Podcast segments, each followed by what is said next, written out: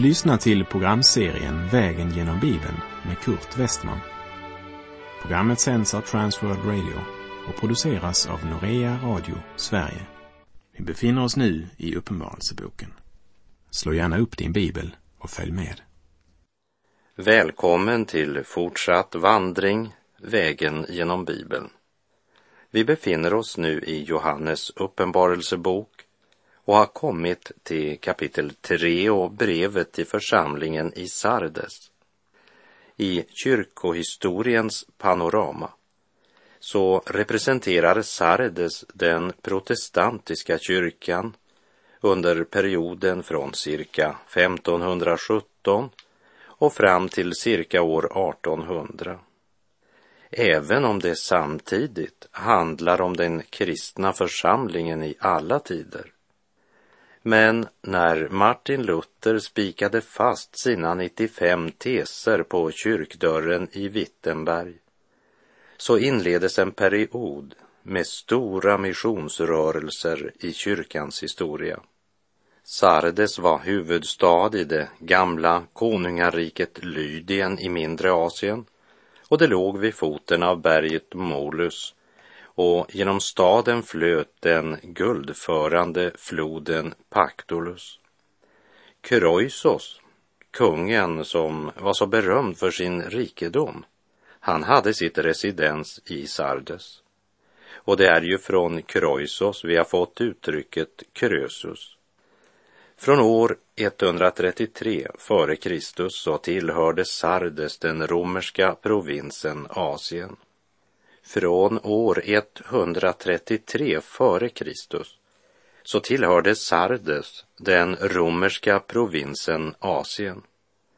I nytestamentlig tid var det en betydande stad med cirka 100 000 invånare. En turkisk liten by som heter Sart ligger nu på det gamla stadsområdet. På ruinfältet finns rester av en teater, tempel, kyrkor med mera. Efterhand som både antalet invånare och affärsverksamheten växte så blev den där platån på vilken staden var placerad för liten. Därför byggdes staden ut i ett lägre område som låg väster om Sardesplatån. Så Sardes bestod av en dubbel stad. En stad som fick enorm ekonomisk växt. Och stadens sista prins var den rike Kroisos, som räknades som en av världens rikaste män. Staden intogs av perserna och av Alexander den store, av Antiochus den store och slutligen av romarna. Staden den blev ödelagd av en jordbävning under Tiberius regering. Men än idag kan man se resterna av bland annat avguden Apollons tempel. Enorma utgrävningar har gjorts i Sardes. Gymnasiet har blivit återuppbyggt liksom synagogan och man har grävt fram den romerska vägen som fanns där. Vi läser Uppenbarelseboken 3, vers 1. Skriv till församlingens ängel i Sardes. Så säger han som har Guds sju andar och de sju stjärnorna. Jag känner dina gärningar. Du har namnet om dig att du lever, men du är död. Sardes var en djupt sjunken församling med en strålande fasad. De flesta i församlingen hade förlorat kontakten med Gud och livsförbindelsen med han som är församlingens huvud, Kristus. Men namnen, de stod inskrivna i församlingsmatrikeln och de deltog aktivt i de olika aktiviteterna, precis som man gör idag i många församlingar. Det troende i Sardes hade namnet om sig att leva. Det var verkligen en livlig och aktiv församling. Men Gud, som ser längre än vad det mänskliga ögat ser, han ser en helt annan verklighet. Herren ser till hjärtat och det var dött. Sardes står som en bild på den protestantiska kyrkan. Och är det något vi behöver idag så är det Andens gärning i våra liv och i våra församlingar. Vi behöver något mera genomgripande än några evangeliseringskurser eller några nya lovsånger. Vi behöver omvändelse. Vi behöver återvända till Kristus, till den enkla bekännelsen och ett liv som är annorlunda än denna världen och dess väsen. Och det är bara Guds ande som kan uppenbara Jesus för våra hjärtan och skapa en levande, pulserande tro som leder till ett liv i Guds fruktan och helgelse, så att Guds helige ande får strömma genom våra hjärtan. I Johannes evangeliets sjunde kapitel så säger Jesus, den som tror på mig, ur hans innersta skall strömmar av levande vatten flyta fram, som skriften säger. Detta sade han om anden som de skulle få som trodde på honom. Den protestantiska evangeliska kyrkan har idag som en helhet namnet om sig att leva, men den är död. Man arbetar vidare med sina traditioner och sina inlärda former.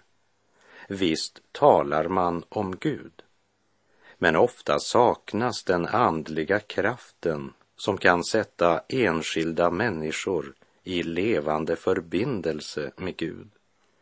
Det är ett fruktansvärt uttalande vi möter i Uppenbarelseboken 3.1. Jag känner dina gärningar. Du har namnet om dig att du lever, men du är död. Jag känner dina gärningar. Det vill säga, jag vet att det finns massor av aktiviteter. Ni gör en massa saker. Gärningarna finns som i de andra församlingarna. Bortsett från en enda församling som endast beskrivs i sin ringhet, nämligen Smyrna. Smyrna var ringa i människors ögon, men är den enda församling till vilken Herren inte säger omvänd dig, utan jag känner ditt lidande och din fattigdom, men du är rik. Och var trogen intill döden, så ska jag ge dig livets krona.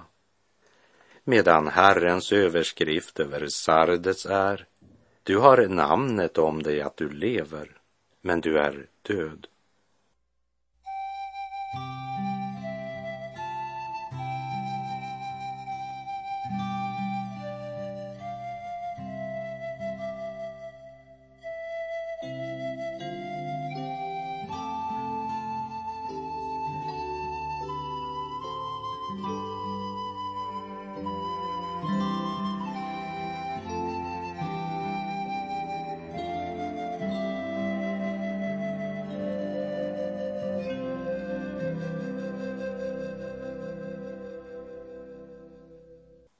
Vi läser Uppenbarelseboken kapitel 3, vers 2.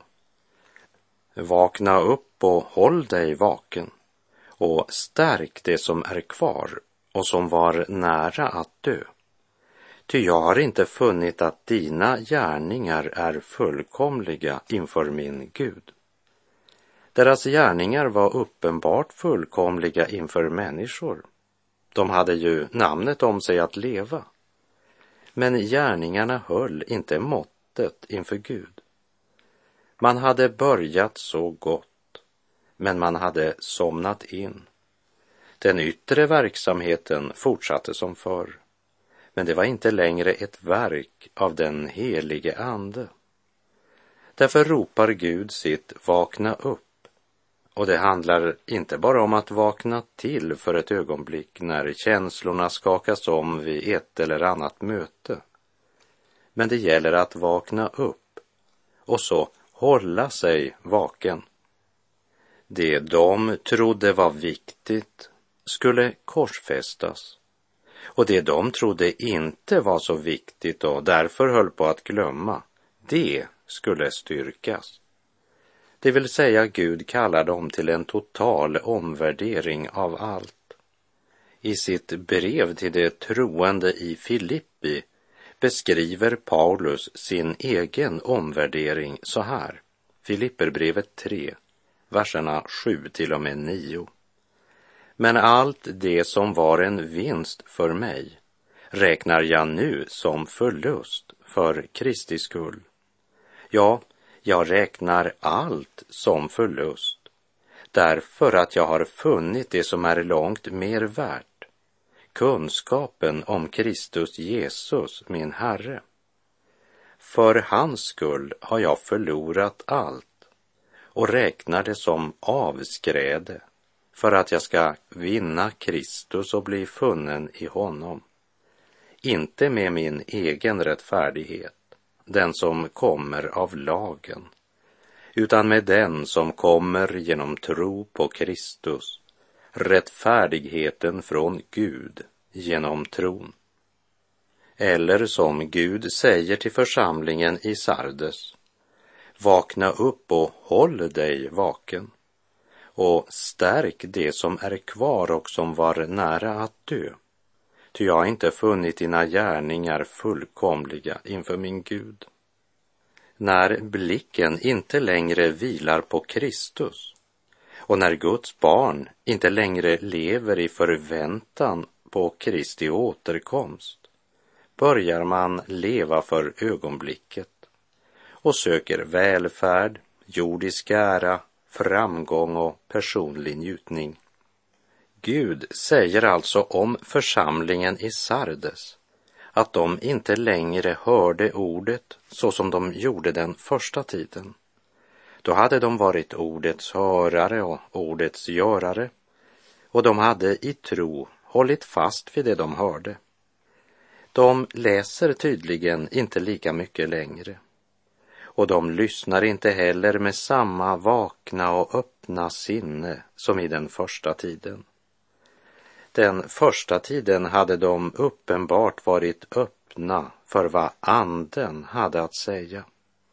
Och de var noga med det de hörde, noga med vad de läste och noggranna med hur de levde. Och Herren säger att om de inte håller sig vakna ska han komma över dem som en tjuv. Och det är en allvarlig varning eftersom Herren inte kommer som en tjuv om natten för den som lever i ljuset som sanna Guds barn. Hör vad Paulus skriver till de troende i Thessalonika. Första Thessalonikerbrevet 5, verserna 1 till och med 6. Om tider och stunder, bröder, behöver vi inte skriva till er. Ni vet själva mycket väl att Herrens dag kommer som en tjuv om natten. När folk säger fred och trygghet, då drabbas de av undergång lika plötsligt som smärtan kommer över en kvinna som ska föda och det slipper inte undan. Men ni bröder lever inte i mörker så att den dagen kan överraska er som en tjuv. Ni är alla ljusets barn och dagens barn. Vi tillhör inte natten eller mörkret. Låt oss därför inte sova som de andra, utan hålla oss vakna och nyktra.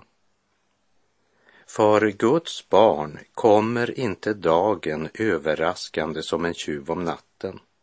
Det kan vi se av första Thessalonikerbrevet 5.4 där Paulus säger Men ni bröder lever inte i mörker så att den dagen kan överraska er som en tjuv. Så Herren Jesus kommer inte till Guds församling som en tjuv. Men för den som inte lever i ljuset utan somnat in andligt så kommer han som en tjuv och överraskningen blir total. Kom därför ihåg vad du har tagit emot och hört och håll fast vid det och omvänd dig. Om du inte håller dig vaken skall jag komma som en tjuv och du ska inte veta vilken stund jag kommer över dig.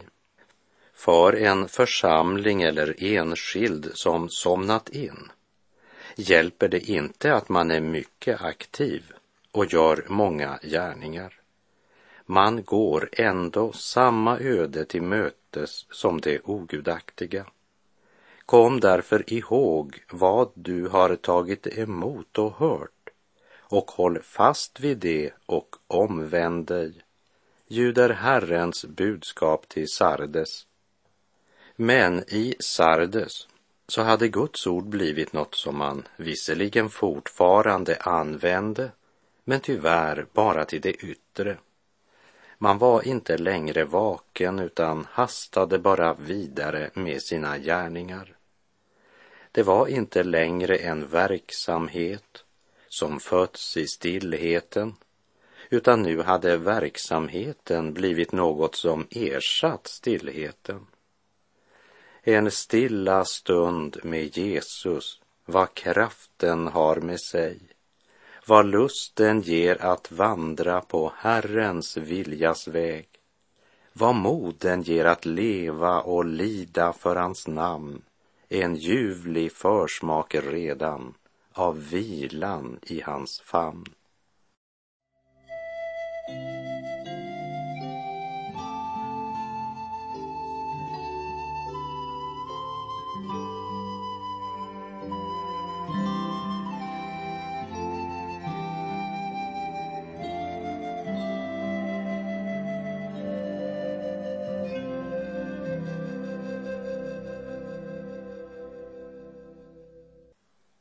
I Sardes så hade de flesta varken tid eller lust att lyssna till vad Herren sa i sitt ord. De hade inget behov av att höra vad anden sa till församlingarna. Men det fanns också i Sardes en och annan som inte följde med strömmen. Och kanske är det denna lilla minoritet i Sardes som gör att församlingen ännu räknas bland församlingarnas sjutal. Vi läser vers 4. Men du har några få i Sardes som inte har smutsat ner sina kläder och de skall vandra tillsammans med mig i vita kläder, ty de är värdiga. Det fanns några Guds barn i Sardes som levde i Guds fruktan och helgelse, som höll fast vid Guds ord och bekännelsen och som levde som de lärde. De höll sig till Guds ord, oberoende av vad andra sa eller gjorde. Ordet var deras ledstjärna och de lyssnade till Andens vittnesbörd och inrättade sina liv efter detta. Och Gud ger denna lilla minoritet i Sardes ett underbart löfte. De ska vandra tillsammans med mig i vita kläder, ty de är värdiga. Här går mina tankar till något som vi ska återvända till senare när vi ska vandra genom Uppenbarelsebokens sjunde kapitel. Och det är orden i Uppenbarelsebokens sjunde kapitel, vers 13 och 14 en av de äldste frågade mig, dessa som är klädda i vita kläder, vilka är de och varifrån har de kommit? Jag svarade, min herre, du vet det. Då sade han till mig, dessa är de som kommer ur den stora nöden och de har tvättat sina kläder och gjort dem vita i Lammets blod. Det i Sardes som fick löftet, det ska vandra tillsammans med mig i vita kläder. Det är alltså sådana som tvättats i Lammets blod. Det vill säga sådana som har bekänt sina synder och vänt om från sina synder och levde och vandrade i ljuset. Till de troende i Efesus skrev Paulus i Efeserbrevet 4, verserna 17 till och med 23. I Herrens namn varnar jag er därför. Lev inte längre som hedningarna. Deras tankar är tomma, deras förstånd förmörkat. Det är främmande för livet i Gud, därför att de är okunniga och i sina hjärtan hårda som sten. Utan att skämmas kastar de sig in i utsvävningar och bedriver allt slags orenhet och får aldrig nog. Ni däremot har verkligen lärt känna Kristus sådan han är. Ni har fått höra honom förkunnas och blivit undervisade i honom enligt den sanning som finns hos Jesus. Ni har lämnat ert förra liv och lagt av den gamla människan som går under, bedragen av sina begär, och ni förnyas nu till ande och sinne. Det fanns några få människor i församlingen i Sardes som hade segrat genom att ta sin tillflykt till Kristi seger. Och de bekände sig till honom både i ord och i gärning, även om de blev hånade både av världen och av världsliga bekännare. Men när detta förgängliga har klätts i oförgänglighet och detta dödliga klätts i odödlighet, då skall det ord fullbordas som står skrivet. Döden är uppslukad och segern vunnen. Du död, var är din seger? Du död, var är din udd? Dödens udd är synden och syndens makt kommer av lagen. Men Gud vare tack som ger oss segern genom vår Herre Jesus Kristus. Var därför fasta och orubbliga, mina älskade bröder, och arbeta alltid hängivet för Herren, eftersom ni vet att ert arbete i Herren inte är förgäves. Ja, så skrev Paulus till de troende i Korint, Första Korinterbrevet 15, verserna 54 till och med 58. Lägg speciellt märke till orden. Men när detta förgängliga har klätts i oförgänglighet och detta dödliga klätts i odödlighet, då ska det ord fullbordas som står skrivet. Döden är uppslukad och segern vunnen. Då är den slutliga segern vunnen och Kristi brud står vitklädd inför tronen. Och det i Sardes som inte har smutsat ner sina kläder, det ska vandra tillsammans med Herren i vita kläder, ty det är värdiga. Vi läser Uppenbarelseboken 3, vers 5. Den som segrar skall alltså bli klädd i vita kläder och jag ska aldrig stryka ut hans namn ur Livets bok utan kännas vid hans namn inför min fader och hans änglar. Den som vinner seger, han skall bli klädd i vita kläder. Dessa vita kläder är den eviga härligheten som den blodtvagna skaran får. Och Guds löfte är att han ska aldrig stryka ut deras namn i Livets bok. De ska gå in i sin Herres glädje, in till en evig salighet, där den överjordiska glädjen i fullt mått ska fylla deras sinnen. Här går mina tankar till Paulus ord i Andra Timoteusbrevet 4, vers 7 och 8. Jag har kämpat den goda kampen. Jag har fullbordat loppet. Jag har bevarat tron. Nu ligger rättfärdighetens segerkrans i förvar åt mig. Den ska Herren, den rättfärdige domaren, ge åt mig på den dagen. Och inte bara åt mig, utan åt alla dem som älskar hans ankomst.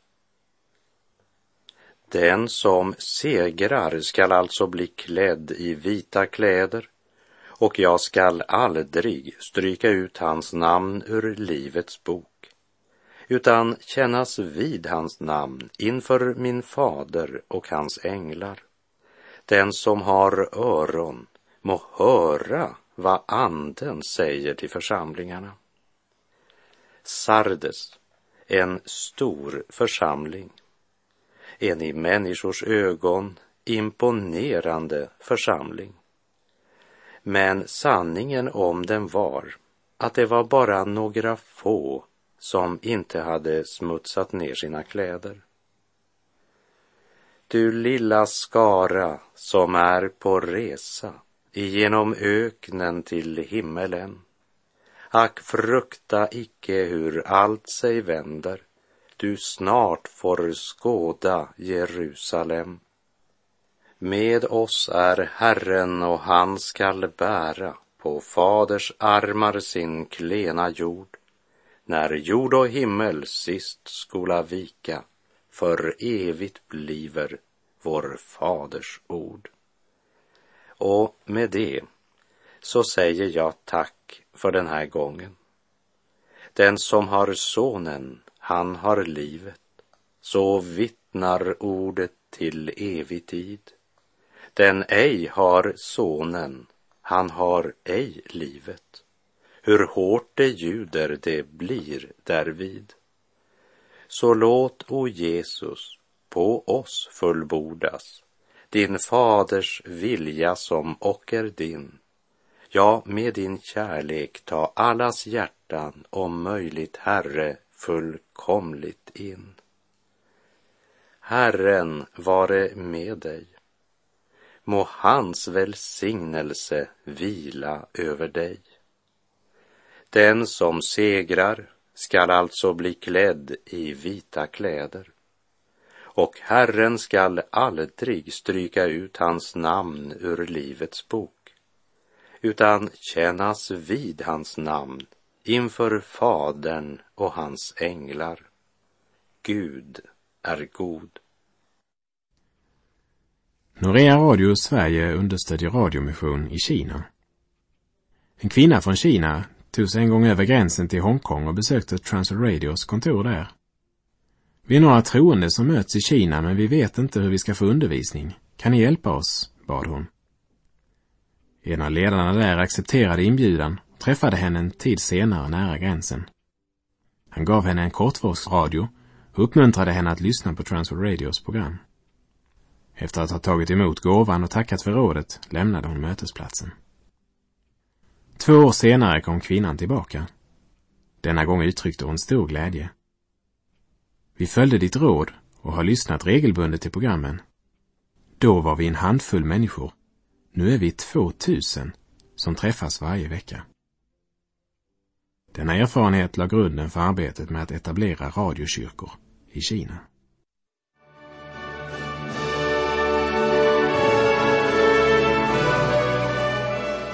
Du har lyssnat till programserien Vägen genom Bibeln med Kurt Westman som sänds av Transworld Radio. Programserien är producerad av Norea Radio Sverige. Om du önskar mer information om vårt radiomissionsarbete så skriv till Norea Radio Sverige, box 3419 103 68, Stockholm.